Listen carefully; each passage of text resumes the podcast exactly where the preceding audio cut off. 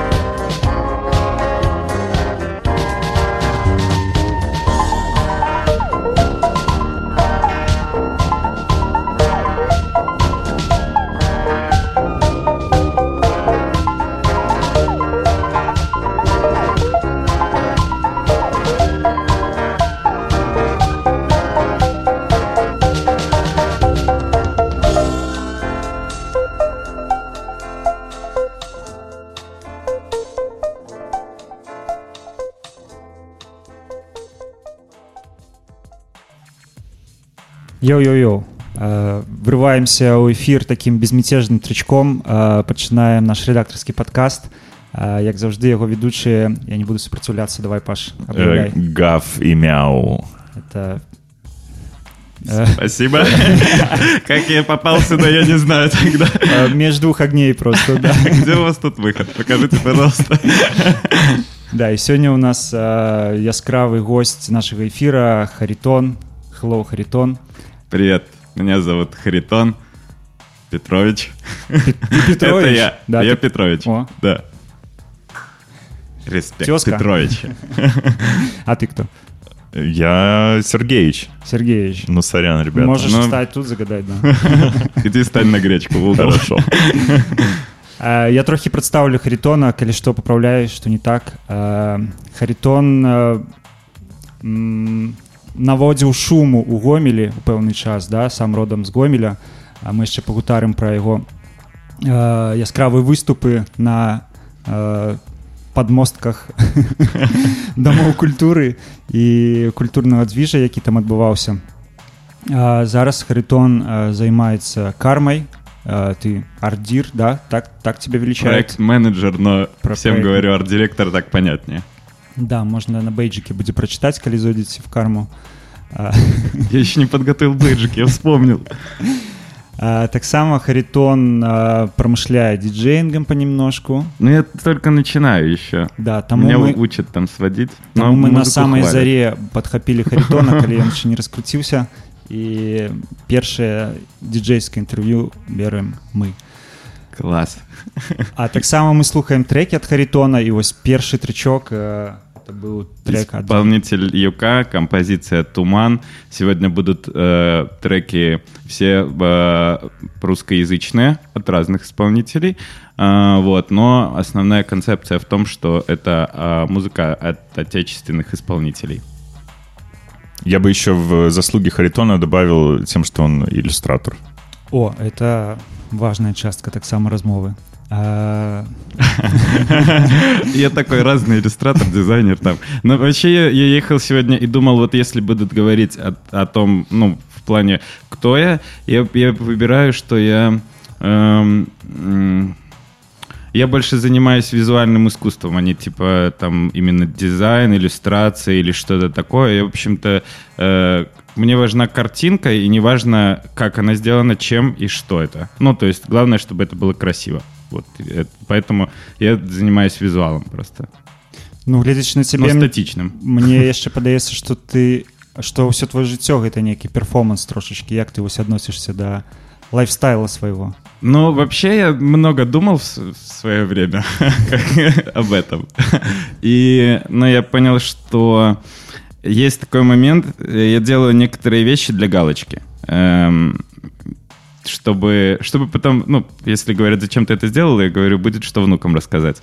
Вот. И поэтому некоторые вещи и крутые, и дурацкие, э, какие-то просто идейные. э, я делаю просто, может быть, ради того, чтобы они были сделаны, и можно было там заниматься чем-то еще. Сош пераплываў? А? Сош пераплываў? Не, нет, там течение сильное, а я так не, не очень люблю глубину и такое. Ну, я, я очень боюсь еще высоты, поэтому прыгать с парашюта я точно не буду, на тарзанке прыгать не буду, но другие вещи, например, не боюсь делать там, всякие дурацкие, может, ну, аморальные даже. А, напрыклад, вось што такое прыходзіць у галаву, што што ты зрабіў вось, Ну вот, каб запомніць. короче, э, это...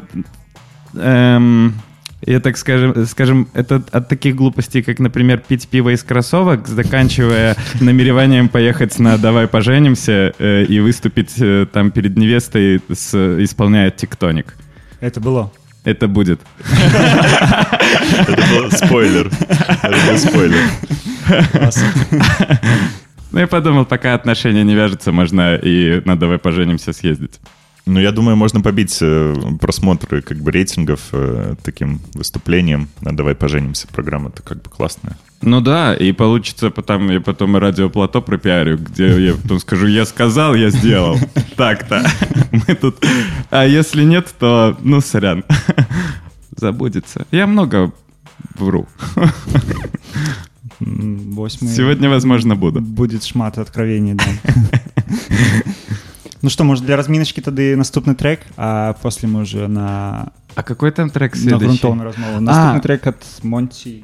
Монти Механик, Механик. композиция пил. Я вообще эм, э, сегодня собирал плейлист и понял, что э, у меня есть близкий друг, э, он художник, иллюстратор, э, занимается одеждой, э, Сергей э, Плотников, он же Грис Лугард. Эм, и я понял, что почти весь плейлист состоит из тех треков, которые нас однажды, ну, настолько вштырили, что мы там либо плакали, либо прям э, говорили, что лучше не придумать, вот послушай, послушай, и это, грубо говоря, наш совместный плейлист, можно сказать. Что вы робили под Монти Механика? Ну, и немножко иронизировали, и там такая композиция, я думаю, будет понятно, что мы делали под Монти Механика. Сейчас проверим.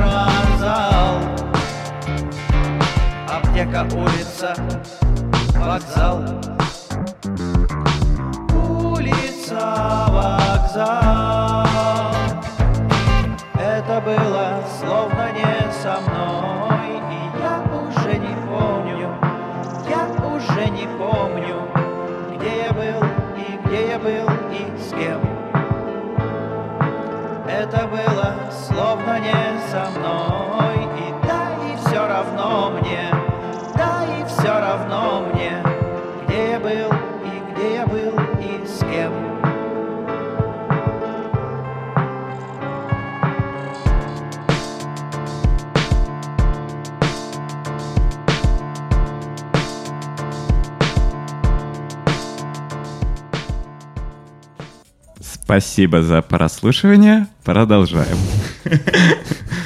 А, ну, давай трошки расскажи, а что это вообще за коллектив? Монти Механик, ну, я не очень хорошо знаком с его творчеством, потому что оно весьма разное. Но иногда появляются вот такие вот треки, э, которые прям ты видишь, что это изюминка. Искра в них есть, в них есть что-то доброе и душевное, и э, пронизывает тебя какой-то идеей от которых, после чего этот трек становится на какое-то время твоим любимым, э, отражает твое там э, душевное состояние, и э, ты думаешь, класс, вот этот исполнитель, вот как раз-таки у Монти Механика есть такие некоторые э, композиции, которые ты слушаешь и думаешь, класс, я не один, кто-то думает так же, как и я. И вот именно в этот момент, и если ты находишь такой трек, подходящий под свой жизненный образ, э, то меня это очень ставит на ноги, грубо говоря. Меня так группа кирпичей иногда на ноги ставила в определенные периоды. Да, главное, чтобы музыка на колени не ставила. Я хочу, наверное, пуститься в такой нарратив линейный, может быть, а может не линейный. Мне, мое личное ощущение, а может быть так и есть, что Гомель — это самый солнечный город Беларуси. Это правда или нет? Ну, вообще, это двойственная ситуация, потому что э, есть мнение о том, что Гомель — это белорусская Майами. Вот. Но в то же самое время Гомель весьма болотистое место. Поэтому э, я сейчас приезжаю в Гомель, я понимаю, что ну, здесь в Минске темп жизни такой э, намного быстрее, и в Гомеле я себя чувствую ну, грущу, потому что нету каких-то дел. А, есть друзья, все классно, мы проводим время, но я понимаю, что здесь движухи намного больше, и здесь мне комфортнее двигаться. Но, тем не менее, 24 года я жил в Гомеле, и там было все супер классно, потому что было, было всегда чем заняться. Просто сейчас я занимаюсь больше, там, например, какой-то творческой движухой, а в Гомеле я занимался этим меньше. То есть я себя там постигал, узнавал, через там организации каких-то мероприятий, организации своих дней, дней рождений, а, там, где, например, одно из, э, один из дней рождений я отмечал в Гомельском молодежном театре, а, и там собралось около, там, наверное, 150, 150 человек. Выступала группа Vibe Club. Мы танцевали все, а, вытянули на сцену а, около 80 человек и просто вот этой всей кучей танцевали. Нас Женька Чернявский, привет ему передаю, снимал. Все, короче, на, на VHC камера. VHS. VHS камеру. Вообще, ну, вот так, такого формата делали движухи, и как-то всегда хотелось делать, ну, большие мероприятия, но не настолько большие, чтобы они все-таки оставались какими-то субкультурными, либо андеграундными. Вот, там, концерты на крышах, вечеринки под мостами, э, тусовки в скейт-парках, ну, и всякое такое, в общем-то. Делалось много чего. Як рано у тебе прачнулася это жаданне штосьці рабіць культурнае Наверное, лет 17 примерно, э, когда я нашел, в общем-то, единомышленников, которые... Мне кажется, это после университета уже больше пошло, а, потому что до университета я еще учился этим заниматься, я в 14 лет пошел на брейкданс, и вот в тот момент э, в корне изменилась моя жизнь, потому что я познакомился плотно с субкультурой какой-то определенной, а, мы все слушали хип-хоп, я изучал историю создания хип-хопа. Э, оказывается, ну, он создавался вообще с гениальнейшей идеей. Э, основная идея была в том, что ты постигаешь информацию, когда ты становишься профессионалом в какой-то сфере, ты начинаешь обучать людей и изучать что-то новое. Вот. И это, наверное, поми... ну, повлияло на меня в том плане, что э, за что я только не брался в, за все время. Я и фотографировал на пленку, и, и танцевал, и э, рисовал что-то, и там делал какие-то мероприятия, ну, постоянно, и всегда мог кому-то что-то подсказать, кому-то что-то объяснить, и получал огромное удовольствие от этого, от передачи этой информации и постижения, в общем-то, какой-то новой. Вот, но становляясь старше, становясь старше, э, понимаю, что учиться чему-то новому становится сложнее и сложнее, ну, потому что нет уже такого запала, как будто бы. А, а рэпером, вот. рэпером был? Короче, у меня есть один рэп-трек. вот. Я бы не советовал его слушать. А, ну, как бы, там классное музло, очень классное, вот. Но я понял, что вот сегодня думал об этом, что уверен был, что вы спросите. Во всем треке одна классная рифма — это потасовки бомжей между гаражей. Вот. Э, все остальное там весьма посредственное Слушай, было. ну я считаю, это рифма, в принципе, Кровостока до, Ну достойна. да, я тогда очень э, вдохновлялся Кровостоком, и что-то было схожее. Но я понял, что я не могу делать музыку ну, как бы много чего делал, и много чего по-своему получалось, вот, но музыка точно не мое, поэтому, наверное, эм, я относительно музыки ощущаю себя в качестве потребителя. В какой-то момент я подумал, что э, это простая э, форма э, общения между людьми, которые там занимаются искусством и делают что-то, и между людьми, которые это искусство ну, принимают. Э, потому что одни от других очень зависимы, и если бы не было потребителей, не было бы и производителей. Поэтому в качестве музыки я потребитель, в качестве, например, визуальных э, вещей я производитель. Вот. И... Но при этом я э, отдаю дань всегда музыке, ну, культура потребления для меня важна тем, что ты должен уважать тот момент, который ты получаешь извне. А, вот, поэтому я всегда рад поговорить за музло. Сейчас начинаю диджеить, чтобы э, этим узлом делиться, вот, и своим настроением каким-то, э, поэтому вот такая вот получается. Если относительно музыки, все, что я могу делать, это только диджеить и говорить о нем, и включать. Вот. Э, калі вярнуцца ў гомель то дзе ты сустрэў сваіх аднадумцаў Что это за месяц, что это за месяцы были? Ну, вообще, это, наверное, был э, университет, и на первом курсе мы участвовали в первокурснике, и математический факультет впервые за 10 лет занял первое место. Вот, мы стали королями на тот момент, а наш первый курс, понятное дело, стал... А ты математик? Да, я учился на программиста. Должен был бы научиться, но на третьем курсе я понял, что это не совсем мое. Такой образ жизни, наверное, мне не очень подходил. Вот, мне тогда предложили работу художником-мультипликатором, и я погнал туда. А потом меня уволили оттуда за то, что я вместо работы играл в видеоигры. Но я не виноват, что там было мощные компы, а там Skyrim только вышел. Это тупо Skyrim. Так что да. Вот. Ну и э, как-то в универе я встретил э, ребят, которые как раз-таки э, могли собрать вокруг себя людей и заставить себя слушать, например, и либо, либо что-то делать, э, на что люди смотрели бы, и либо участвовали в этом. И вот тогда, ну, конечно, до этого был опыт, там, я выступал на сцене в каких-то театральных постановках и всяком таком, э, читал стихи, но именно в универе после этого первокурсника там мне из молодежного театра написали, сказали, не хотите ли вы у нас актером быть, там, ля поля. И я подумал, ну, это, наверное, круто. То есть, я, значит, я, я в том моменте, когда я могу быть оратором, например, или там что-то такое. Вот. Это... И в тот момент я очень плотно слушал группу DCMC. Это русские чуваки, которые, ну, их направление — это true хип-хоп. Они в какой-то момент выпустили альбом где-то в районе 2000-х и э, представляли Россию на хип-хоп фестивалях, и этот альбом считали там одним из лучших в какой-то там в каких-то сферах в какой-то момент, вот, и они э, сделали где-то в 2000-х э, было у них выступление, где они сказали фразу «Для нас сцена — это трибуна, а не витрина», и я подумал, что это очень крутая фраза. Потом они уехали в Индию на 4 года там просвещаться духовно. Вот, вернулись и сделали э, в 2004 альбом «Руса туриста», где уже поднимали всякие там духовные идеи и всякое такое, ну, как бы, но при этом без пропаганды там религии, а просто их основная идея была развитие человека как личности и э, не становиться машиной, грубо говоря, в этом мире. Вот, это их была основная идея. И вот тогда я подумал, да, это круто. Я прогуливал пары и в парке танцевал под их траканы там, mm-hmm. типа, классно. А когда брейкданс закончился вообще? Когда пиво попробовал.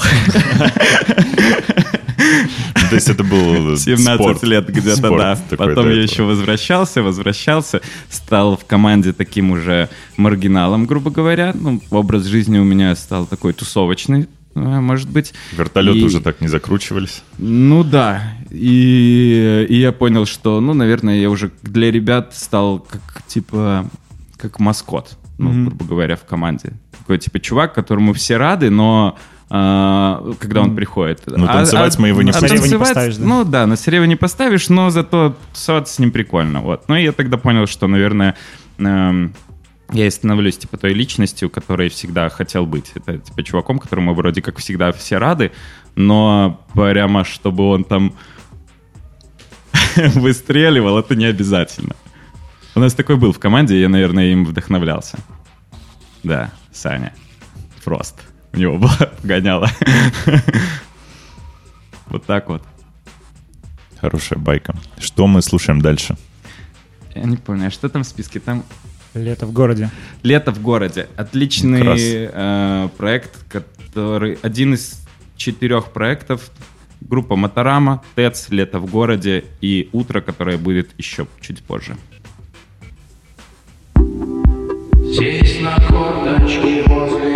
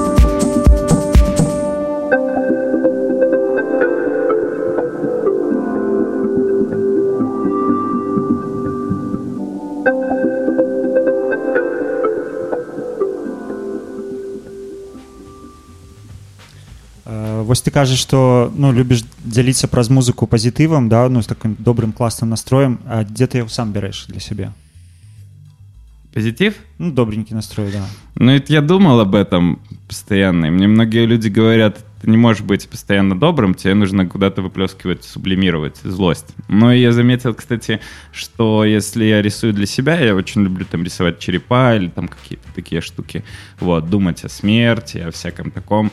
И, наверное, из-за этого я я как-то с людьми, балансуешь. ну, считаю, что, ну, надо как-то делиться добром, потому что, я, э, ну, я вижу результат.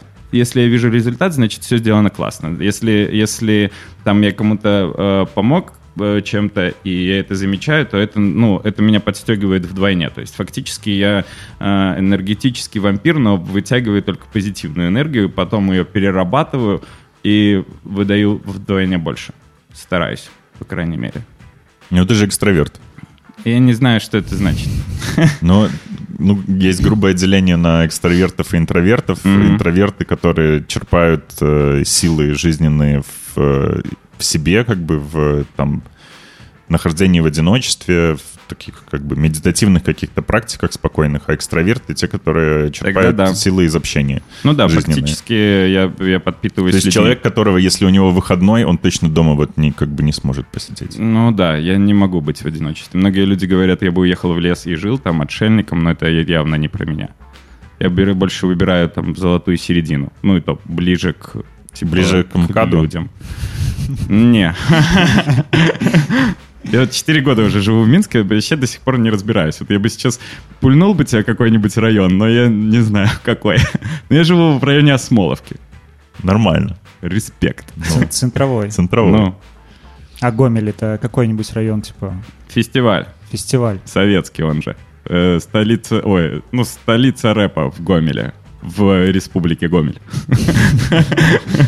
и дагэтуль фигачат пацаны Ну, по-моему, уже нет. Но в какой-то момент, это до 2010 года, там были Мгм. мощные чуваки. Я уже не помню, я так как-то особо... Вот тогда я русскую музыку, русскоязычную музыку не воспринимал. Тогда я воспринимал только группу Триада.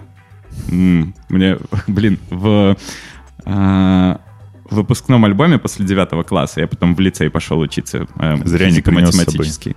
Да, зря. Там, я, я там в такой... так плохо одет. Я в рэперской кепке и в водолазке какой-то. И, с- и с э, такими девственными усиками. вот, это, вот это рок был девятого класса. И э, у меня там в графе «Любимая группа» была написана группа «Триада». А, Вот, сейчас, конечно, мнение изменилось. Ну, группа-то до сих пор крутые чуваки. А, Но там был у нас э, чувак Никита Чекунов. И э, он, он был такой, типа, аутсайдер. Э, И, но жизнь, я понял, что жизнь он понял вот в, в девятом классе максимально, потому что э, в графе девиз по жизни там все писали там, сколько бы ты раз не падал, поднимайся, там всякое такое. Э, он написал, день прошел, и слава богу. Браво, браво. Я думаю, вот это стиль. реаліст реаліст да. Да. Поэтому вот да. А ці ёсць у гомелі вообще ну типу фіксацыя вось той культуры якая была там того же рэпа дзе-то типа паблікі які-то займаюцца гэтым Ну, Или как- только у Костафея можно спросить. Ну, наверное, да, лучше только у Костафея. А, вообще, у ну, Гомель был в свое время столицей металла в Беларуси. Вот, очень много было а, всякой движухи. Я помню, что в 12 лет у меня был сосед во дворе, который... а, ну, семьи дружили, и ему было, наверное, лет 16-17, и он... э, у нас был компьютер, он приходил печатать свои стихи, а, и он мне приносил диски, там, «Центр тяжести», там, седьмой выпуск, и там всякие ацетилен группы, там вся, гомельское всякая всё, да? всячина. Да, да.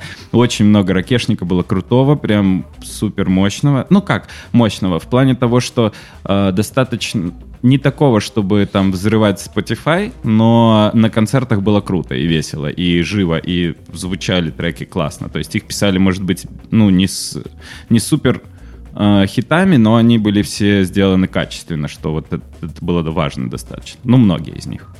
Ну, я памятаю гэта быў такі перыяд ці пасярэдзіна двухтысячных там вельмі шмат было сейшанаў типа ездзілі групы там типа з гродна прыязджалі там Мгм. мінскія там какие-то возле радиотехнического факультета там типа поставили сцену там набрали групп ну короче была просто движуха такая Да, час. и это был достаточно крутой момент. И вот очень люблю, когда э, музыканты именно молодые, потому что это ребята, которые готовы де- делать пять концертов в Сами месяц и везде собрали, да. выступить за Мгм. пиво. Там, грубо говоря. Но как бы это не так важно. Я считаю, там заработок от концертов, э, ну, понятное дело, до, какого, Типа до в- какого-то периода. Мгм. Но, в общем, это можно считать как благотворительность тоже фактически. Ты даешь людям оторваться по полной э, за копье или вообще за бесплатный вход, и, и все. А потом тебя на руках носят. Ну, кто от этого откажется? Или типа 10 рублей вход, и нам не понравилось поэтому. И на руках тебя не поносят. Ты так скажешь, бесплатный вход, а группа ничего. То, что надо. Послушаю еще раз. В следующий раз приду и заплачу. И не придет, и не И не заплачу. Да, я задумался о том, куда исчезли... Куда вся эта волна исчезла? Вот, э, Волкашей. интернет, волкашей и в интернет. Моя гипотеза интернет, гипотеза Харитона алкаши. Саш, какая у тебя гипотеза? Да, я думаю, что полова туды, полова туды. А...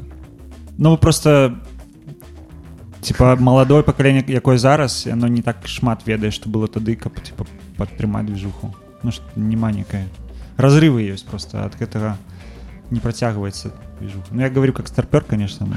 Ну, она на самом деле продолжается, я замечаю. Выступает очень много молодежи сейчас э, э, в Минске. э, И, ну, есть момент того, что очень много ну, не умеет, не умеет работать с инструментами, с которыми они играют. То есть мои друзья э, говорят, прикидываешь, я выхожу на сцену и просто подкручиваю ему гитару, а у другого просто громкость поднимаю. Он, он не, не понимал, Как что у него зазвучит, гитара не да. звучит, потому что он не подкрутил громкость на ней.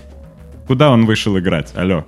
Не, ну я, конечно, не критик. э, Но там, струны но- настроил. но э, чувак, да, подстроил струны ему, э, подошел потом, что-то звук подкрутил ему, всякое такое. Ну, и, и это, конечно, панк-рок, все, но я просто вижу, что там ребята не профессионалы, но они, например, позволяют себе напиться перед выступлением, а потом выходят и, ну, И получается лажа. Ну. А, вот. И лучше после выступления. ну, там, например, или что-то такое. Или э, там есть же множество групп э, там белорусских, которые там поддерживают и музыку, и алкоголь одновременно. Но это профессионалы, и либо они делают шоу из этого, перформанс. Ну, там, та же самая Кассиопея, грубо говоря. Вот, это они делают круто, как ни крути. То есть такого сейчас, ну, я редко встречаю там такое. Ну, хотя разное бывает. Алкашабаш, шабаш, Да. баш. А лучше за все алка интернет Алка-интернет. Сидишь, пивасик Это наша приватная сеть. Да. Недавно э, шуточку придумал, вот э, связанную как раз-таки с алкоголем. Как э, по-украински будет русалка? Аквадивка.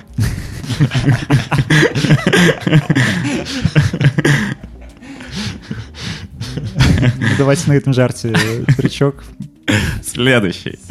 поехали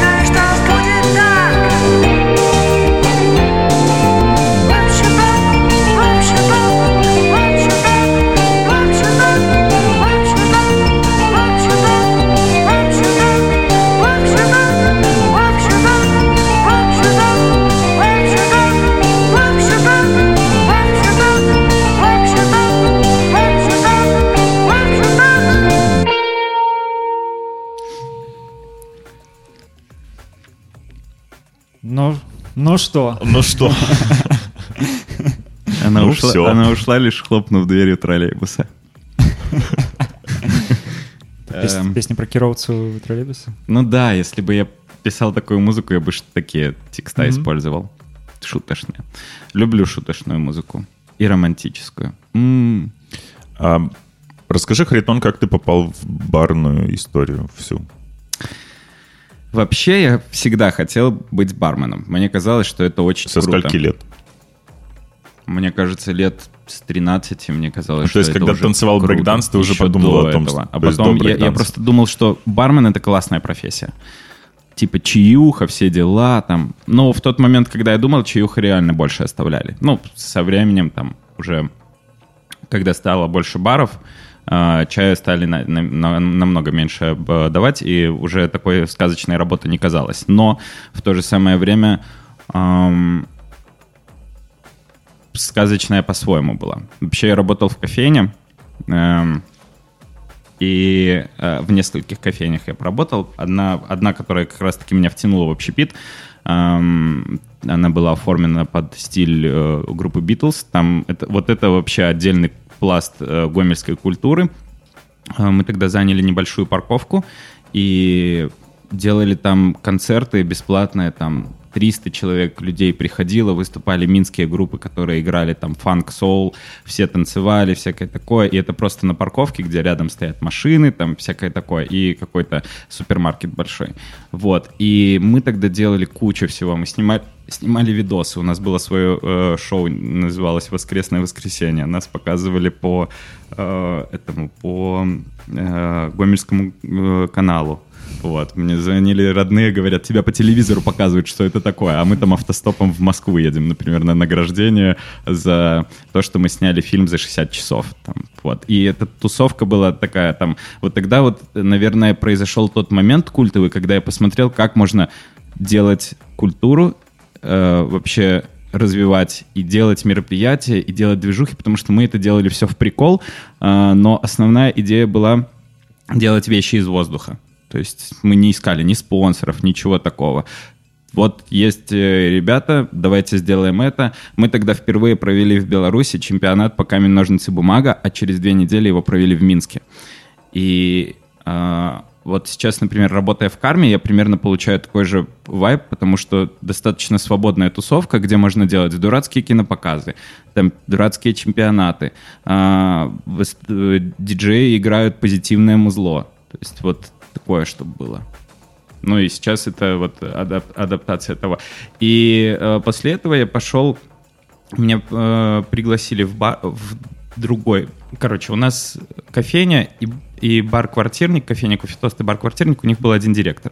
А меня пригласили в другой бар, бар первый, э, работать. И э, ну, я понял, что они меня пригласили как клоуна больше. Там, потому что я уже тогда был такой тусовщик весь себя, ля-ля тополя. Э, Нанимаем Эм, харизмата. да, да, типа того. И э, ребята меня перетянули в квартирник, потому что иначе я бы ушел из э, вообще, ну, из вот сфер, э, э, сетки компаний. Вот. И в квартирнике я, конечно, ну, раскрылся по полной. Меня сделали барменом из бариста, эм, многому научили, очень тяжело я обучался, но в какой-то момент расслабился. Мне чувак просто сказал, так ты просто танцуй, когда готовишь. И я думаю, блин, и вправду, начал прита- пританцовывать, и коктейли пошли сами по себе. Все как бы достаточно хорошо было. И квартирник как раз-таки та- стал тем местом, где, ну, там выступали постоянно группы разные музыкальные, и я знакомился с белорусской музыкальной сферой, и в то же самое время э, я не работаю в заведении, где нельзя ставить свое музло. Ну, потому что, мне кажется, я уже к тому моменту слушал так много классного музла, что и мне тогда уже хотелось делиться. И, грубо говоря, первые форматы того, что я делился музыкой, это то, что я его включал музыку в заведениях, где я работаю. Вот люди подходили, спрашивали, что за треки, и я думал, охренеть, я же просто король этой вечеринки. Это было, да. И вот таким образом для меня бар... Мне брали как-то интервью по поводу, как у бармена, и в интервью как раз-таки я сказал, что бармен из меня плохой, но как друг я хороший. В плане того, что я мог объединить э, тусовку людей разных э, в баре, чтобы они объединились во что-то одно и занялись чем-то там Project чем угодно. manager. Ну, типа того. Коммуникатор. Ну, То есть бар это же не, не только о том, как Не ты смешаешь. заведение, да, не. ну, это же не только о том, что ты льешь, это там коммуникация, как ты Ну да. такие вещи. Да, я понял, что эм, вот относительно образа жизни я понял, что в баре как раз-таки это понял, что если твоя жизнь похожа на ситком, значит, она идет классно. Значит, в ней, в ней есть какие-то штучки, дрючки, есть основная идея, и всплывают какие-то моменты, всплывают какие-то шуточки, какие-то драмы, но в общем постоянно у вас есть какие-то персонажи, которые каждый выполняет какую-то свою роль.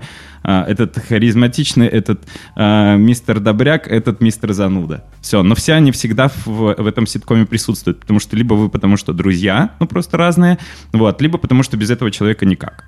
Вот. Ну и в таком формате ты сразу начинаешь воспринимать уже по-другому.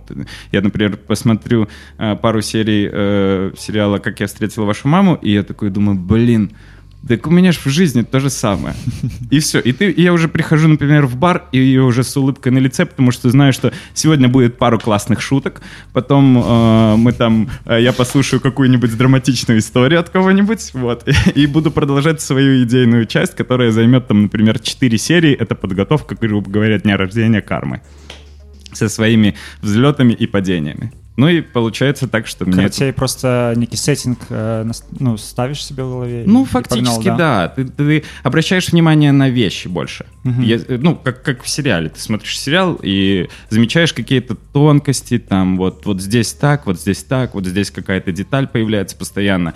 И также ты обращаешь внимание и в жизни на вещи. Ну, поэтому вот, Мгм. если жить как в ситкоме, то можно жить классно. Ну, это же многосерийная история, ну, как бы, Ну, в конечно. принципе, каждый день, каждый день, каждый день. Да, в да. той же локации, в тот же сеттинг, в тот Это, же сеттинг. это, это вот эм, многие переживают, что живут в, как в фильме День сурка, каждый день одно и то же. Но если ты смотришь на это как ситком, то фактически одно и то же, но при этом со своими Каждый раз, прикольчиками, да. как Мгм. ни крути Модификации розные. Да. А потом сериал заканчивается, ты начинаешь новый смотреть сериал, и все, понеслась. А потом поднимает табличку аплодисменты.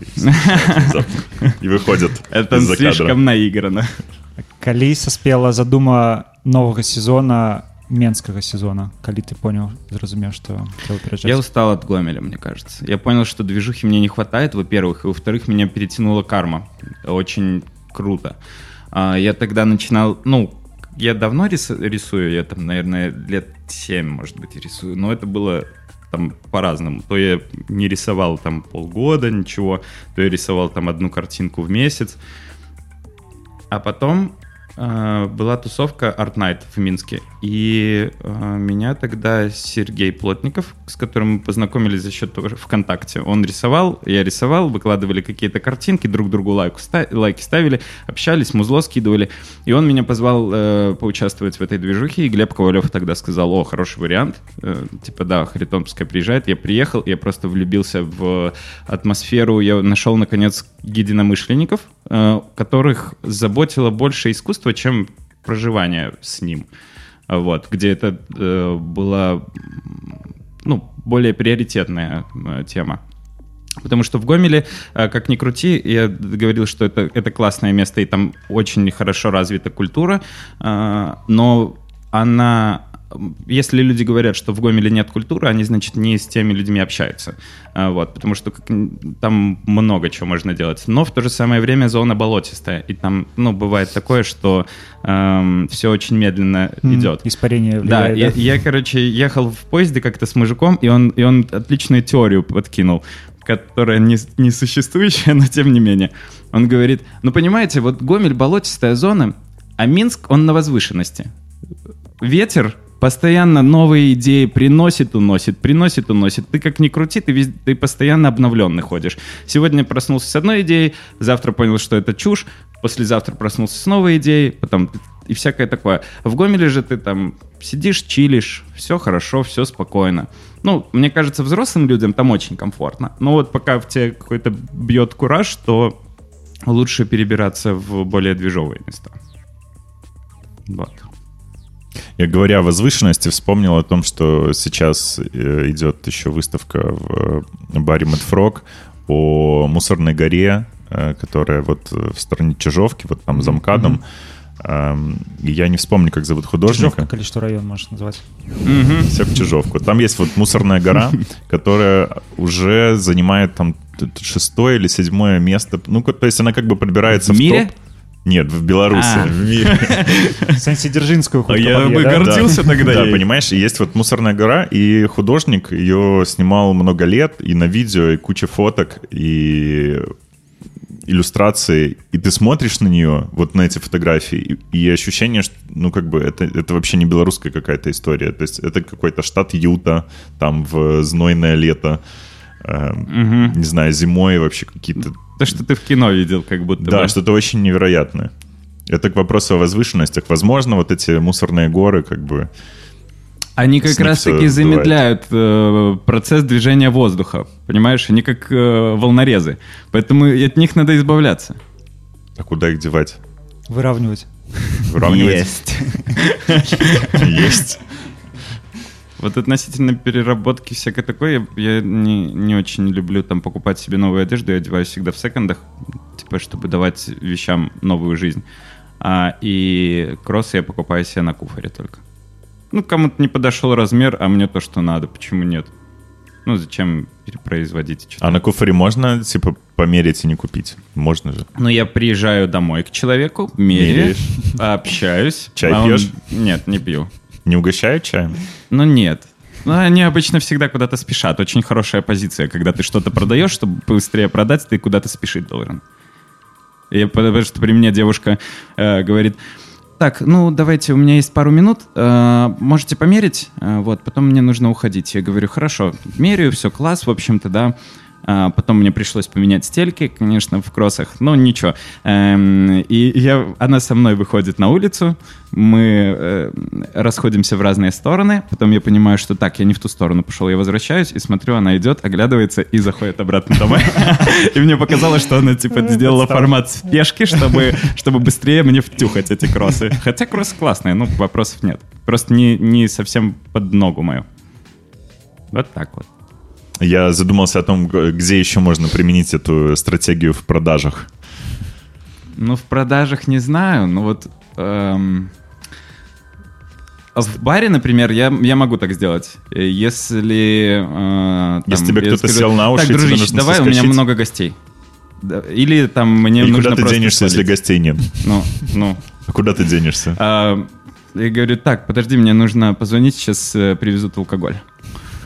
А, Мне нужно позвонить, договориться с диджеем. Сегодня у нас мероприятие. А, Подожди, вот этот стол надо срочно после протереть. телефонуешь, типа, да, да, да. Но вообще Всё, люди с телефоном всегда выглядят занятыми, и до них не, не доколупаться вообще. Ну, ты э, даже э, можно там Это поэтому Типа- Качан постоянно ходил с этим... э, с, с наушником вообще удобно, потому что ты подносишь телефон к уху, и видно, тебе позвонили или нет.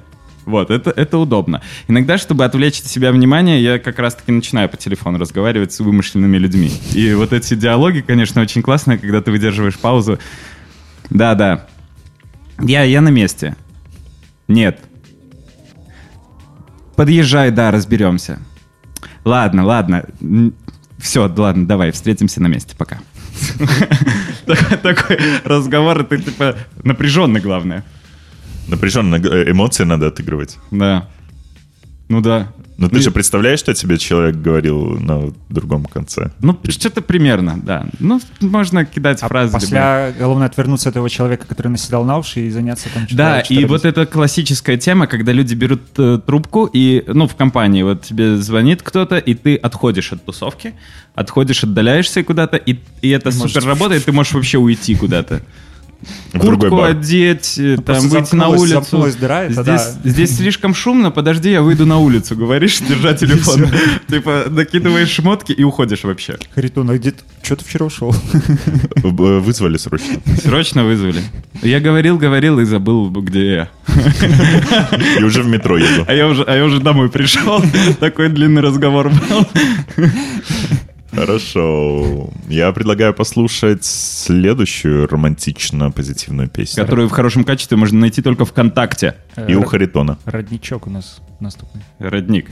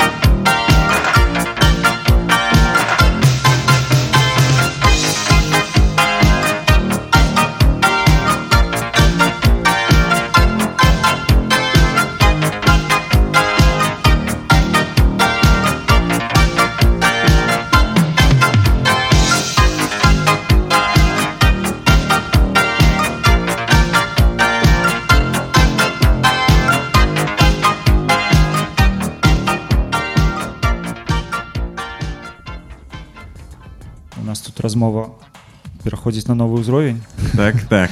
так, так, так. Запахло жареным.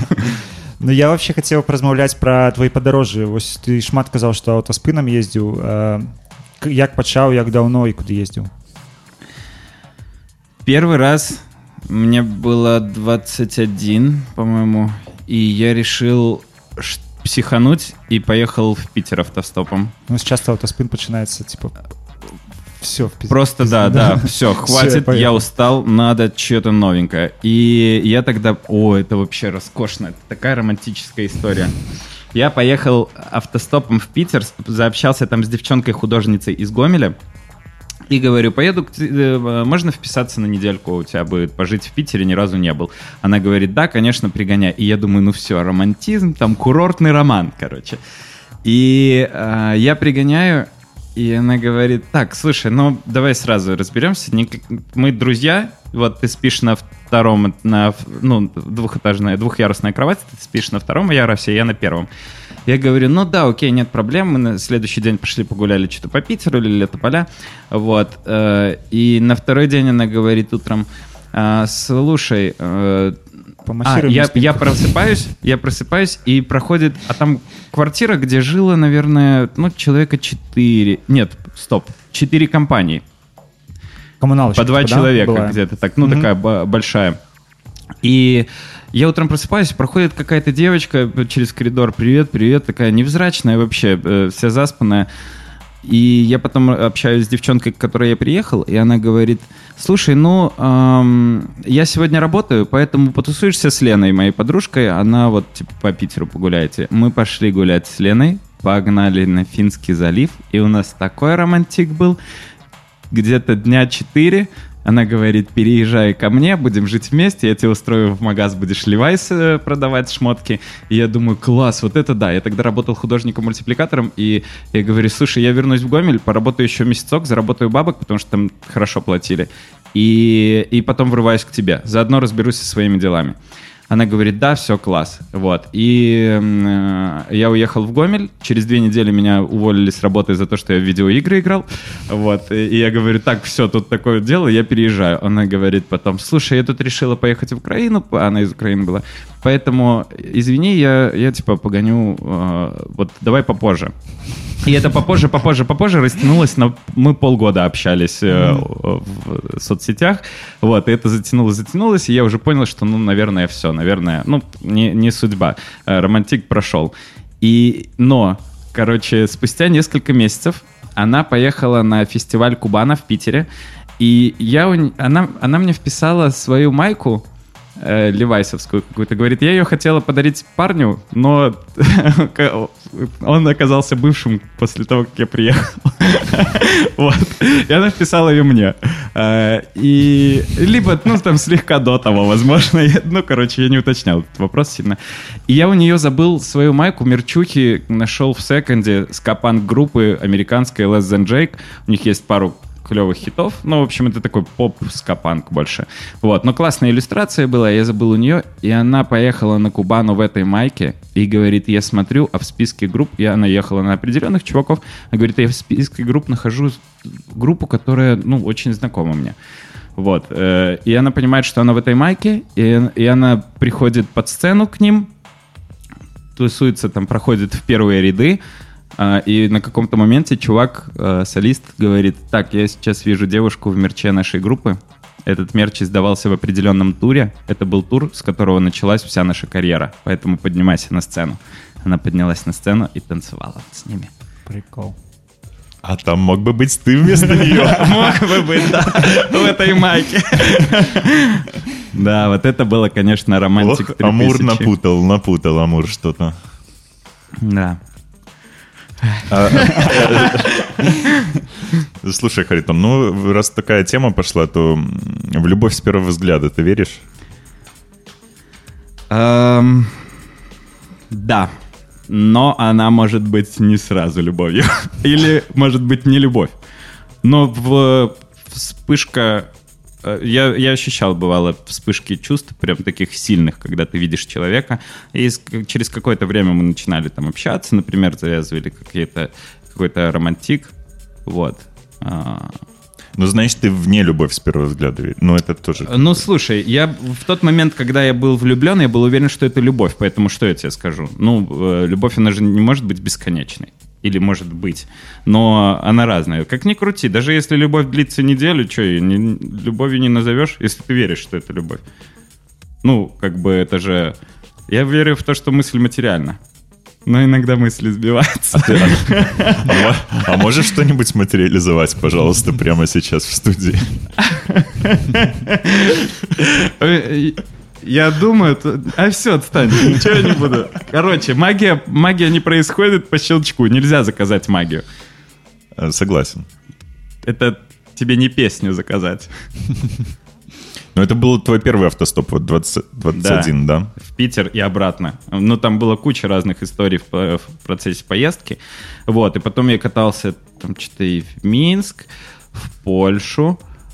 Э, И самая длинная поездка, это мы поехали с Женей Чернявским в Грузию, э, в Батуми. То есть, получается, 3,5 тысячи километров мы проехали.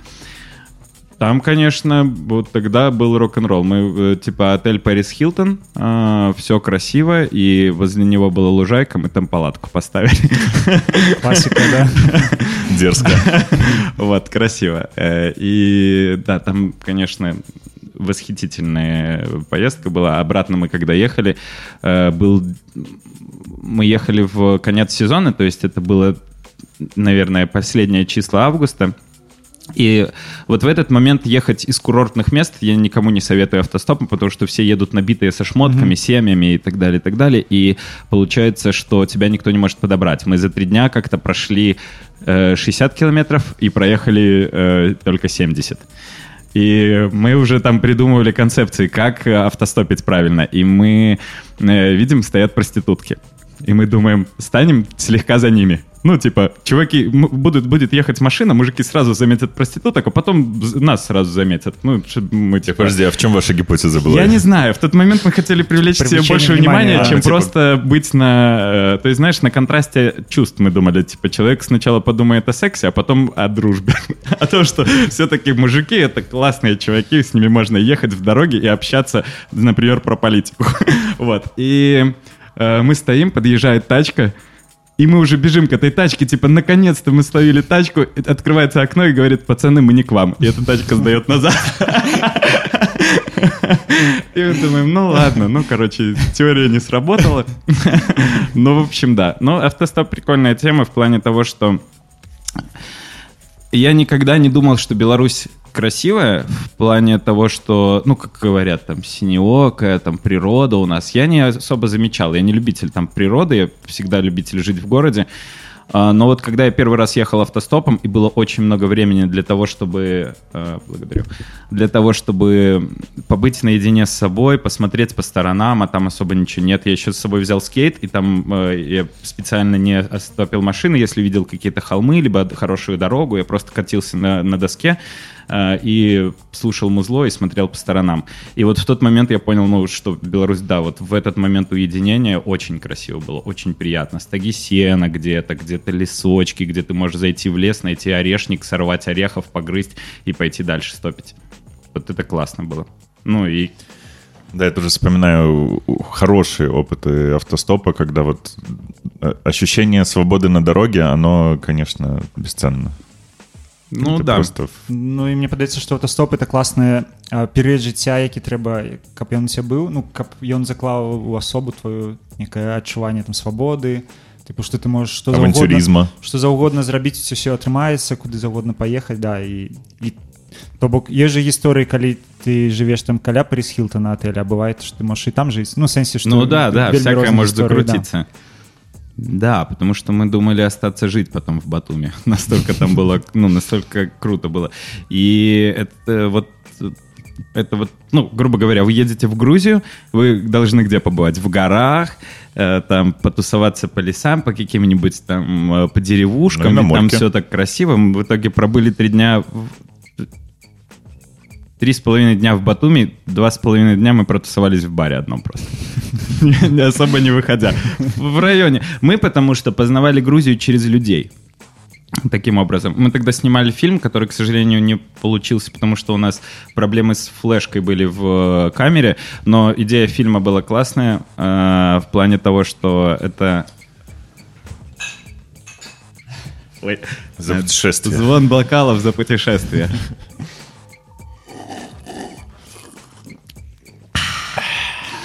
И э, концепция фильма была э, «Грузия-24». Эм, мы у каждого человека спрашивали, чем он занимался в период ну, у разных людей разные, разные периоды давали. Чем ты занимался с часу до двух, например. Следующий человек с двух до трех. Следующий человек с трех до четырех. И таким образом мы хотели собрать 24 часа Грузии. Вот, на истории слушались там просто вообще, начиная от э, там аморальных, заканчивая максимально духовными, где люди там рассказывали о каких-то вещах, где мы понимали, вот, вот это настоящий грузин, грубо говоря, который работает тем, что он поливает деревья, выращивает, и он, когда поливает, он поет этим деревьям, чтобы mm-hmm. они росли и э, давали, ну, лучше росли и всякое такое. И он говорит то, точно так же с людьми. Ну, любовь когда ты напевает.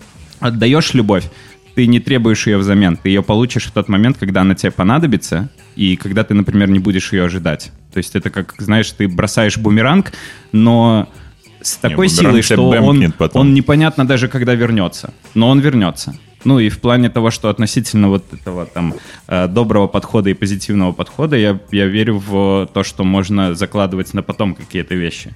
Ну и это мотивирует больше всего. Ты не требуешь ничего, то есть ты не расстраиваешься. Следовательно, все, что приходит в будущем, какие-то приколдесы, э, а ты такой думаешь, ну, значит, я заслужил. Однажды я заслужил. Значит, все я да, делал правильно. Принимать так само треба уметь. Ну, разуметь, что ты достойный этого, да, и нормально относиться к этому. Да, и не переставать бросать эти бумеранги просто каждый раз. Нормальная тема. Всем советую. Поддерживаю. Близка, да. Ну, я верю в карму, в форм, ну, как бы, и верю в баланс кармы. Я считаю, что если не, не обязательно быть там ангелом, можно быть где-то на середине. То есть, э, там, видишь, бабуля несет тяжелую сумку, подошел, спросил, куда вам донести ее, давайте, нет проблем, пошел пять минут пообщался с бабушкой, занес сумку, потом пошел в секонд и украл там майку, например. Звучит как план. Ну, я так и делал, да. Я считал, что если я сегодня кому-то помог, значит, можно завтра сходить в секонд и что-нибудь украсть. Вот. Но я раньше воровал в секондах. Да, потом, потом ты попадешь к Анубису, и Анубис будет взвешивать э, твое сердце э, с, в сравнении с, с, с шмотками, которые я украл. Ну, так говорят. Ну, слушай, мы не знаем, что там будет впереди, поэтому главное, я думаю, с кайфом, чтобы все было. Еще я хочу, чтобы меня похоронили в э, какой-нибудь стильной куртке зимней. Рэперской. Угу. Чтобы я, если что, не замерз, или если меня откопают, скажут, ничего себе, у него А если сам будешь выбираться и зимой, то тоже как бы... Да, я думаю, я бы как рэпер хотел выглядеть. Потому что... А, а я не знаю, какая погода там, в том мире. если что, я скину просто. А бандану я же... А? Бандану. Солнцезащитные очки. Я представил этот лук. Ну что, давайте тречок послухаем. Да, yeah. мы слышали уже группу «Лето в городе», до этого с композицией «На море». Это те же чуваки, это группа «Утро», э, великолепный постпанк. Э, также это ребята, которые играют в группе «Моторама» и «ТЭЦ». Четыре великолепных проекта, всем советую.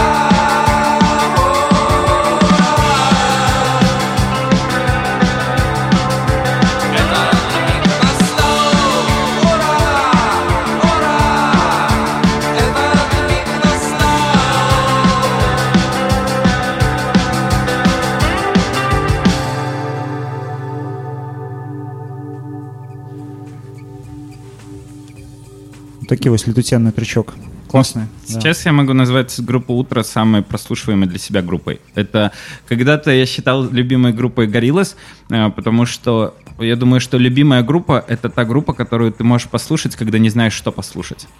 У меня фугази всегда, вот э, у меня один ответ на это. Всегда Вот. фугази. Не знаешь, что послушай фугази. У меня было хорошо. «Гориллас» долгое время, а потом, наверное, стала вот самая уважаемая группа для меня «Утро». Самая близкая по настроению и самая разная по настроению в то же самое время. Один альбом отличается от другого вообще, ну, сильно. А э, группа «Утро» можно сказать, что вот эта вся музыка новой русской волны? Как-то так это называется сейчас, нет? Можно с какой-то стороны, но в то же самое время э, это чуваки взрослые, которые делают, ну, у них А, ну, тематики... это же не важно. Они тематики вос- воспроизводят... а У них э, есть альбомы с оккультными треками, там, какими-то... Ну да, там... э, Шепоты всякое- всякие. А? шопоты всякие Ну, они поднимают темы там загробных миров, там типа э, э, там русского духа, вот этого вот э, э, типа ты один в поле в полночь э, и там готика например, короче такая да, да. У меня такая штука была, я помню, как-то слушал группу Сруб, э, э, СРУБ. И... А то мало ли у меня с дикцией проблемки. Э, И... А у них музыка такая, там текста вообще, типа в стиле...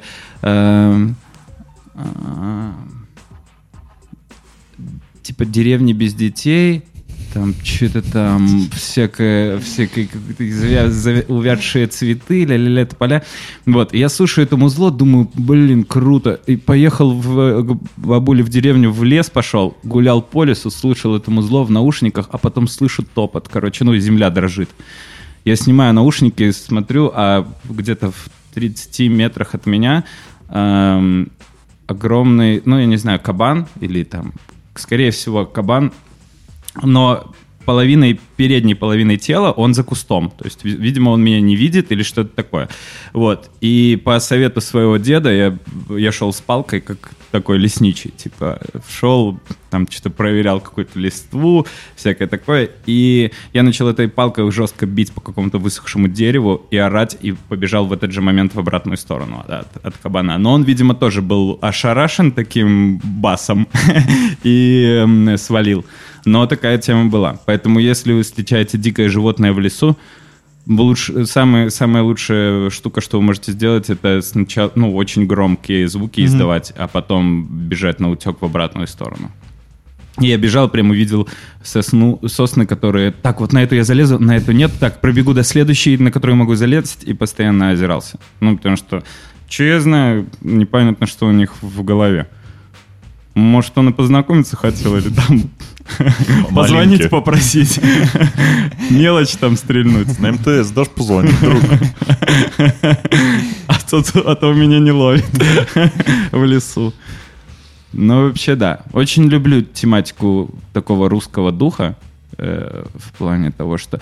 конечно, я прекрасно понимаю, ну, мне хочется говорить славянского духа, звучит как-то больше русский дух такой. Я не про алкашню и, и э, И не про- рыбалки. И не про империализм. А, да, а, а больше там про э, избушку на курьих ножках, э, мхи, черемхи, э, всякие там... Мифология, короче. Да, очень люблю. Я фанат э, Ведьмака. Три раза всю сагу перечитал. Но это, подожди, это, это польская мифология. Я да, вот я но она же это. славянская. Да. А из, из- в ней используются славянские мифы. То есть там есть миссии, типа, И хуйню с, с, э, Ведьмак... Ну, я сначала прошел второго Ведьмака, потом прочитал 9 книг. Ну, в итоге уже три раза прочитал их. И не очень доволен сериалом.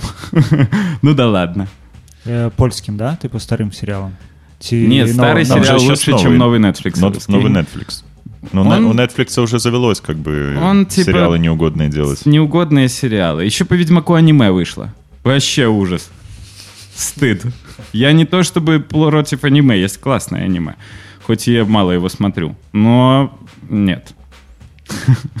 Таков А сходил бы э, на какой-нибудь ларп э, по Ведьмаку? Да, с удовольствием. Я знаю, что в Польше есть лагерь ведьмаков. Ну, ты приезжаешь Ну, туда на неделю, ларп там. тебя учат там фехтованию, там какому-то там а-ля зельеварению, и все это заканчивается балом огромным, где вы в костюмах танцуете, в стилистике, вас кормят там какой-нибудь А у тебя типа роль какая-то, да? Да, да, ты, ты выбираешь себе роль, например, ну, ты, грубо говоря, как ведьмак, или там, э, если э, ведьмачка, или ты можешь быть просто в этом мире и тусоваться со всеми, и там, например, говорить о политике с людьми. Ну, о той политике, о выдуманной. Вот. И, ну, и всякое такое, там, магии, ля поля. Ну, понятно, с магией пох- похуже, наверное, дела обстоят, чем с фехтованием, но тем не менее. Ну, там тебя учат стрелять из арбалета, например. Нормально можешь фаербол такие запустить в кого-нибудь. Да, как Джиджарин. Тебе еще фейерболы кидал. Да, это мы все о музыке, да, о музыке, но о чем я тебя хотел еще спросить, Харитон, так об иллюстрации. Ну, в смысле, рисование к тебе пришло само. Ты же на девелопера учился. Я учился в седьмом классе, наверное. А, в, художку ходил. Нет, никакой художки. Вообще никакого творчества не было. Ну, Харитон плане- я сидит, не- и вот за Харитоном прямо сейчас вот этот, э, скажем, большой Платон. Я надеюсь, он выполнен в порядке. Короче, э, суть такая, что эм, я... Все, что мне получалось больше всего рисовать, это были черепа. И где-то в классе в седьмом я сидел, постоянно рисовал черепа. У меня масяне только получаешься. Ну, а ты видишь. Ну, мне всегда нравились мультики, эм, мультипликации и всякое такое. И, наверное, поэтому «Гориллас» и была любимая моя группа долго, потому что в 8 лет я увидел клип их и думаю, вау. А потом где-то лет в 12 я послушал, вспомнил, что это, было, это был клип, я пересмотрел все и подумал, вау-вау. Вот. А потом начал, наверное, в классе в седьмом рисовать сам сидел с классной девчонкой Олесей Рекун. А, красивая, мне казалось... Я даже думал о ней с романтической стороны. Вот. Но оказалась та еще стерва. Потому что сидел я на уроке белорусского языка и сидел, рисовал черепа, как обычно, в- на листочке. У меня листок был исписан, я неделю рисовал разные черепа, и там целый лист, там около 30 черепов разных форматов было. И... эм, ам, и подходит учительница, забирает этот листок и говорит, что это ты тут делаешь? А Олеся Рекун говорит, а он так на каждом уроке делает. Вот это, я думаю, ты, конечно, изменилась за лето. Ужас. Но дело это не кинул, ну как, бросал, всякое такое. Вот, потом это приходило. Но я, наверное, когда-то вычитал, что у меня психотип визуала, и я понял, что, ну, это, получается, этим я и занимаюсь. Честно говоря, я удивлен тому, насколько это продвинулось, и в какой-то момент э, а, мам, мне очень понравилось то, что когда я бросал университет, мама была очень против этого. Вот. э, Еще бы. ну, и, но когда я переехал в Минск, и спустя несколько месяцев я устроился в компанию Fabula, это компания, которая занималась э, брендингом, дизайном, а, там я рисовал логотипы, упаковки для Данона, там всякое такое. И э, работал официально, у меня была уже трудовая книжка. И в этот момент мама загордилась мной. Она сказала, ну, видимо, ты доволен всем, ты сделал правильный выбор. Все хорошо. Ну, и вот в этом плане классно. Поэтому хочу дать совет, если вы расстраиваете родителей относительно того, что ваши планы не сходятся Не расстраивайте планами, родителей. то, то свои докажите им просто, что вы правы. Ну, но доказать это нужно в их стиле. Что типа, мам, смотри, у меня трудовая, я официально устроен, и у меня оплачиваемый отпуск, алло. И оплачиваем больничный еще. Ну, знаешь, вот мой дедуля до сих пор не может понимать, э, ну, не вырубается, короче, чем я зарабатываю деньги и, и вообще, что я делаю. Мне- у меня все просто, понимаешь? Я занимаюсь дизайном иллюстрации, я работаю за компьютером. Мой дед, я деду объяснил когда-то, что я поступил на программиста, и он считает, что я доучился, хотя я уже там два года где-то э, балдел, а он думал что, и говорил, ну, когда у тебя экзамены? И я такой думаю, а в натуре когда? И, э, ну и сейчас я э, там, например, приезжаю в деревню, сажусь за комп порисовать, и он говорит, вот мой внук программист.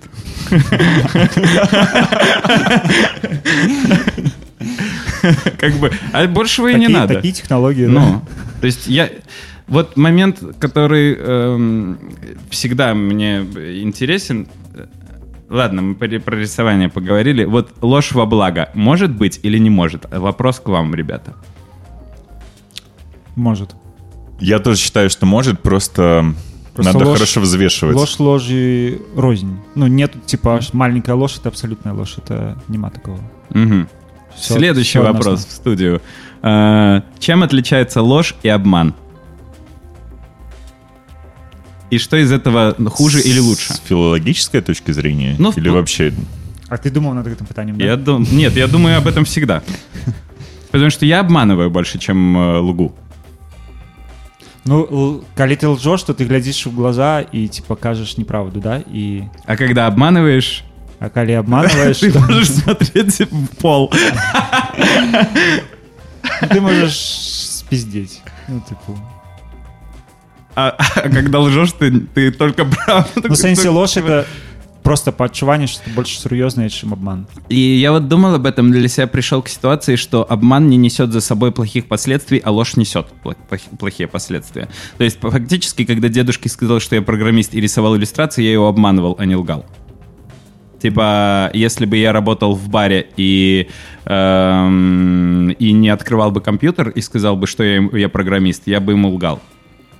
Ну, то есть это... Ну, нет, даже не так. Но дед да все равно бы не понял. Но он меня видел за компом, и он думает, что, видимо, так это программирование и строится. Нет, для него все это вообще э, попадает в одну категорию работа за компьютером. Да, да, Меня да. как-то пожилая соседка в Вильнюсе спрашивала, а вы кем работаете? Вот мы заселились, она знакомимся, а вы кем работаете?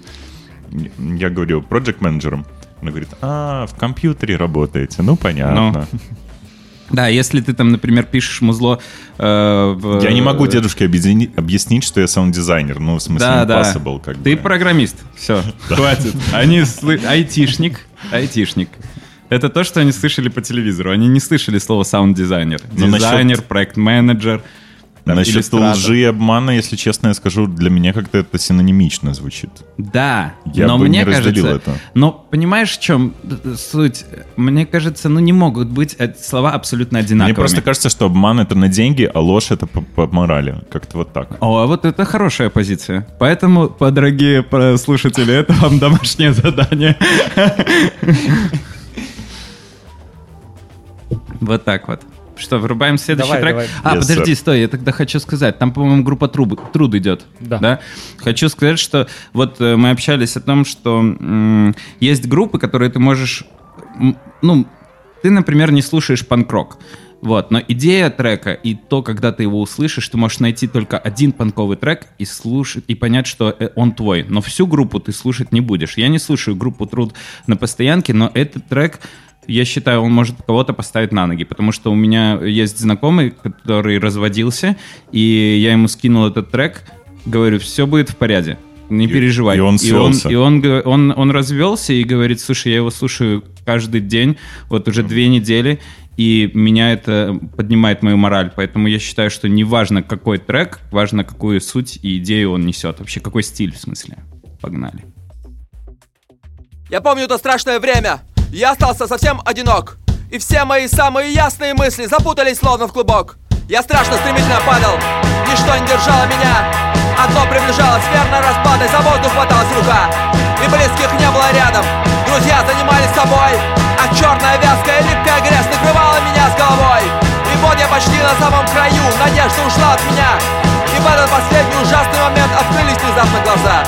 Я понял, не нужно бояться, я не достигну этого дна Никому никогда не сломить меня, если вера — это я.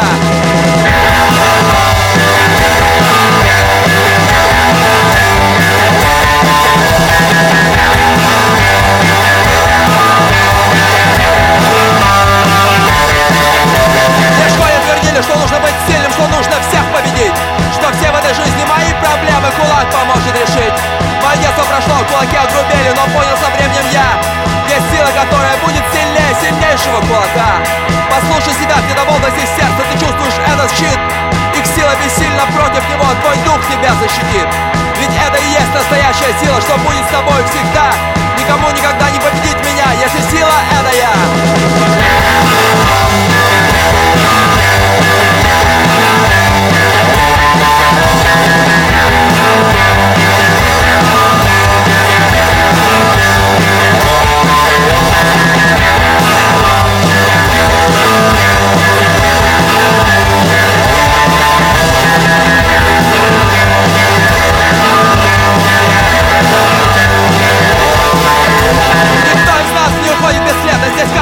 Let's find it out.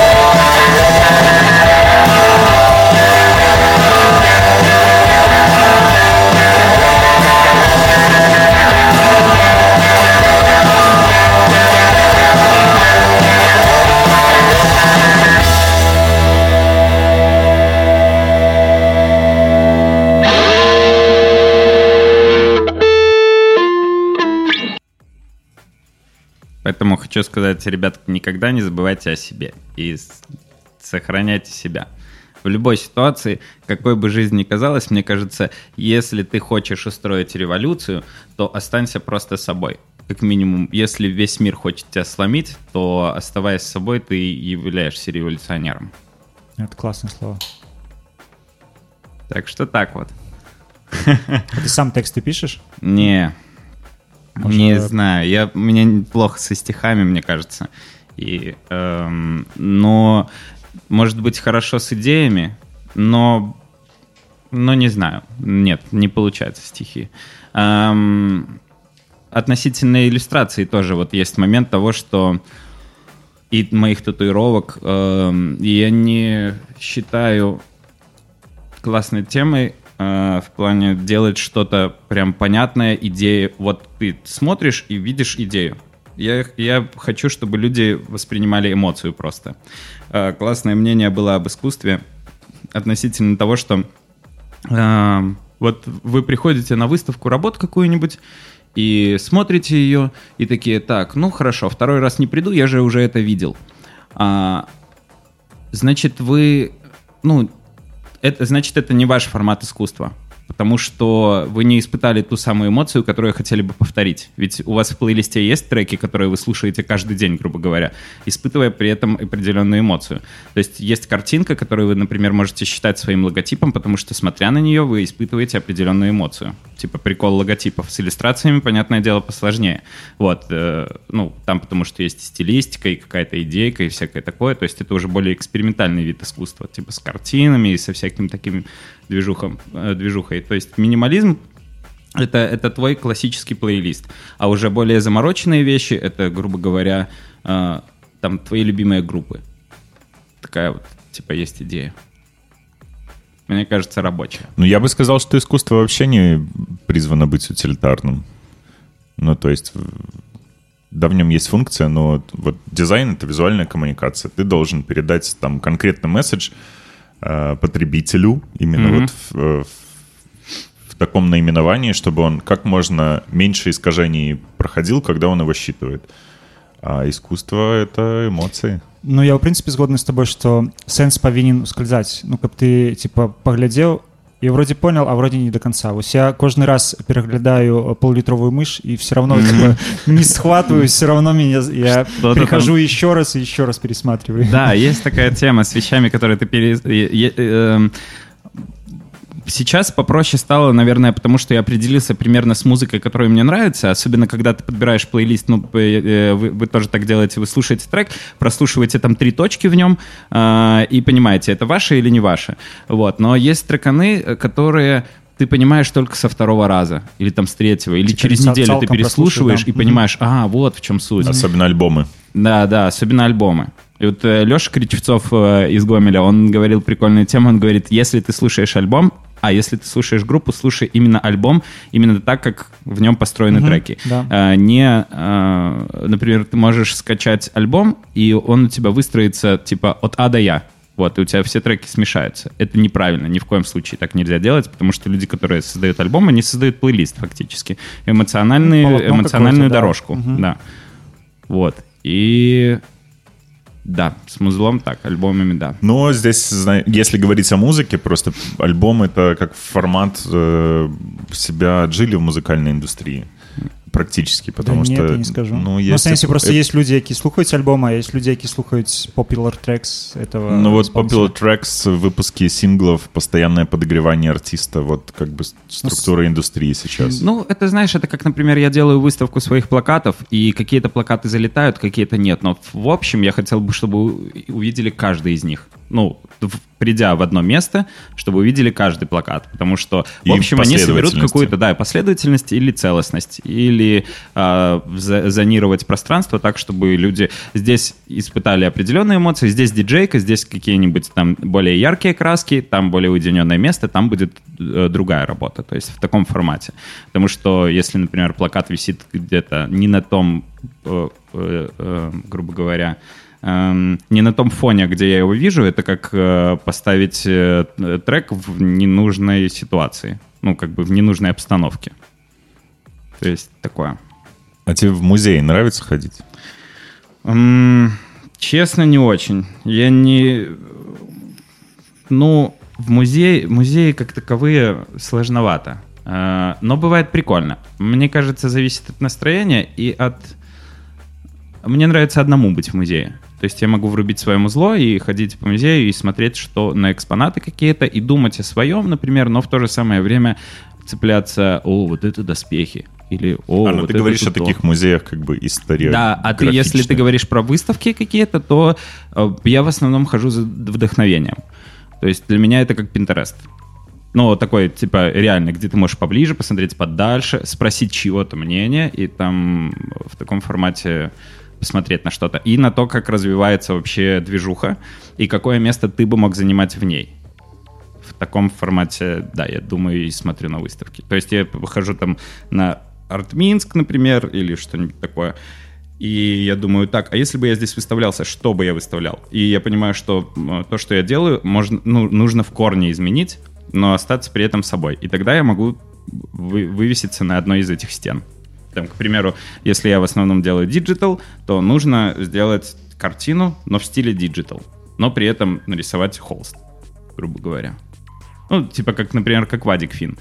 У него же достаточно электронные рисунки все, но при этом он делает их на холстах. На стенах и на холстах, да. Да. Вот он классно э, в этом плане э, остановился. Это круто. Поэтому Вадик Фин, Серега Грис, Грис Лугард, вот это мои корешки, с которыми мы по, по визуальному искусству движемся вместе. Поэтому привет пацанам. А кому бы ты у Гомеля хотел бы передать привитание? Um, один привет. Можешь несколько. Ну, передаю привет мамуле своей. Ее много кто знает. Наверное, потому что доста- я достаточно популярен, и поэтому э, мама тоже. Я, я о ней упоминаю, она поддерживает меня всегда э, и ставит иногда на ноги. И в самых тяжелых ситуациях оказывается лучшим другом, например. Вот. А вообще Тимофею хочу передать привет. Тимох, люблю тебя. Он бывает заезжает в Минск. Вот. Мой кореш из универа. Вот э, это единственный чувак из универа, с которым я общаюсь. В этом плане, да. И Женька Чернявский. Женька Чернявский, я им очень э, доволен. Привет тебе, Женя. Эм, мне кажется, что мы реже общаемся, потому что ты повзрослел, и я этому очень рад. Он, он, у него э, девушка, они живут вместе, все классно, и э, они друг другу очень подходят. И, в Батуми бачились с ними 8 Да, да. Хорошие ребята. Я прям чувствую, что вот, э, во-первых, они на своем месте, во-вторых, они друг друга дополняют реально круто. И я прям верю в них максимально. Вот, поэтому всем советую. Когда я перестану куражиться, я хочу жить так же. У Харитона ёсць у біяграфіі мы уже не будзем пра гэта падрабязна размаўляць што Харитон э, узяў э, титул э, містер гомель э, зрительскіх сімпатій 2015 так. і я хацеў спытаць ці магчыма была вось после пасля гэтай перамогі каб твоё жыццё пайшло іншым шляхам чым зараз нет абсолютно а, мистер Гомель мероприятие, которое проводит, э, например, эм, э, государственное э, пространство какой-то, городской центр культуры, и люди там работают, грубо говоря, за зарплату. Поэтому они говорят, так, вот мистер Гомель, эм, его организует какая-нибудь студия модельная, и получается вот такое мероприятие. Мероприятие полный отстой. Честное слово, как можно выбрать мистера Гомеля, если там не, не нужно говорить с публикой, не, не нужно проявить ораторское мастерство. Mm-hmm. Там мы просто походили по сцене, типа лето поля и всякое такое. Вот, я занял там второе место, э, потому что э, были вне, вне самого мистера Гомеля были э, конкурсы куда мы приходили, типа, мистер сила, мистер интеллект, мистер кулинарные способности. Я пошел только на один, на мистер интеллект.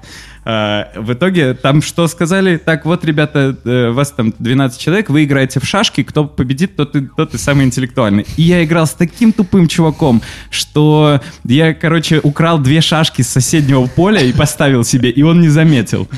Но я ему все равно проиграл. Ужас. Ну и, короче, а на остальные конкурсы я уже не пошел, потому что что такое мистер Сила, если кто жим лежа самый большой вес поднимет, тот и победил. В смысле?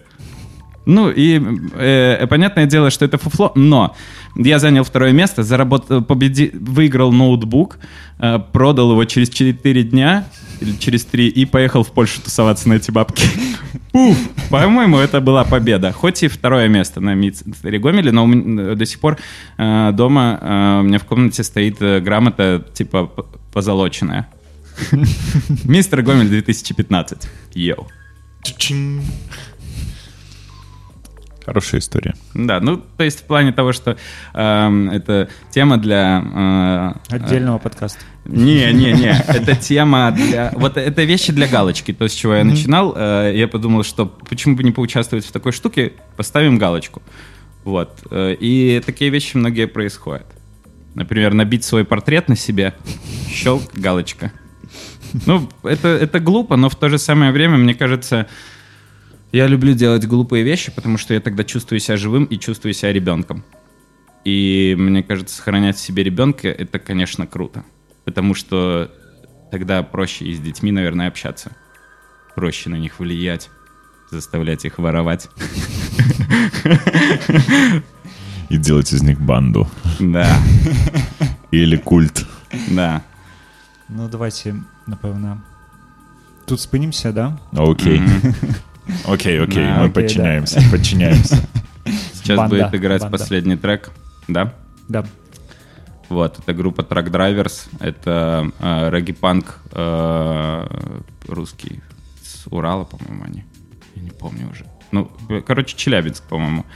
Вот, очень классные чуваки. Очень советую, если тоже вот нужна внутренняя мотивация какая-то, да А, я думаю, что такое. У нас концовка э, нашего выпуска становится такая более духовная. Мы начинали так тути-фрути, а, а тут бах! Ну, я хотел подякувати тобі, що прийшов, насипав нам мудрості, поділився позитивом. Клас. Я надеюсь, что И не только с мама нами будет спалился. довольна этим интервью. Там только один раз я матернулся. Да, кстати, Прокололся. Ну, моя Все мама под не будет контролем. извинись поэтому. Вибачайте все мамы, которые нас слухают. Спасибо.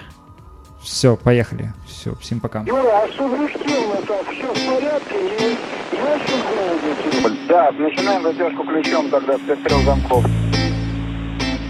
Прямо полоборота.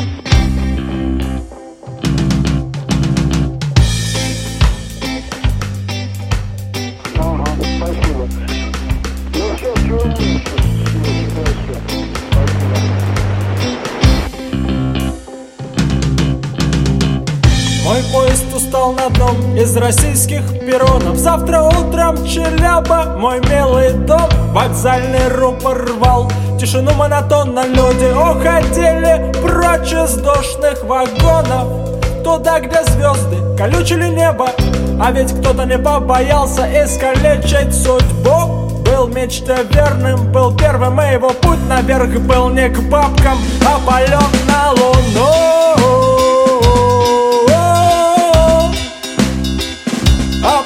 Луну.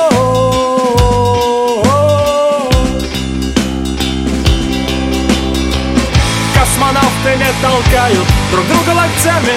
Они смотрят на землю, скучают по матери. В друг друге видят брата И жали бы краба, но между ними Большие расстояния. Космонавты не толкают друг друга локтями.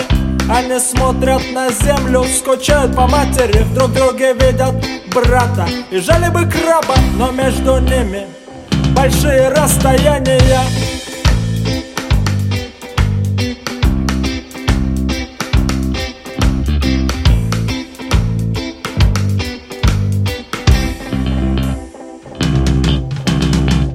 И я под капюшоном, как будто в белом скафандре Толкаю землю ногами в поисках брата поисках той, что по одну сторону иллюминатора Будет со мной. В поисках счастья Не в смирительной рубашке, а в цветастом сарафане. Космонавт, космонавт Скорейшей встречи тебе с семьей. Скорейшей встречи тебе с семьей. Скорейшей встречи тебе с семьей. Скорейшей встречи тебе с семьей. Скорейшей Космонавты не толкают друг друга локтями Они смотрят на землю, скучают по матери В друг друге видят брата И жали бы краба, но между ними большие расстояния Космонавты не толкают друг друга локтями Они смотрят на землю, скучают по матери Друг друге видят брата и жали бы краба Но между ними большие расстояния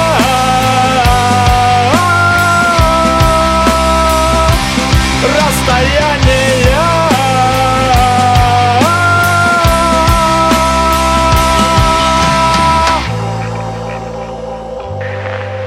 Ну, это часть э, моей мечты побывать там, где никто до Ty słuchasz Radio Plato.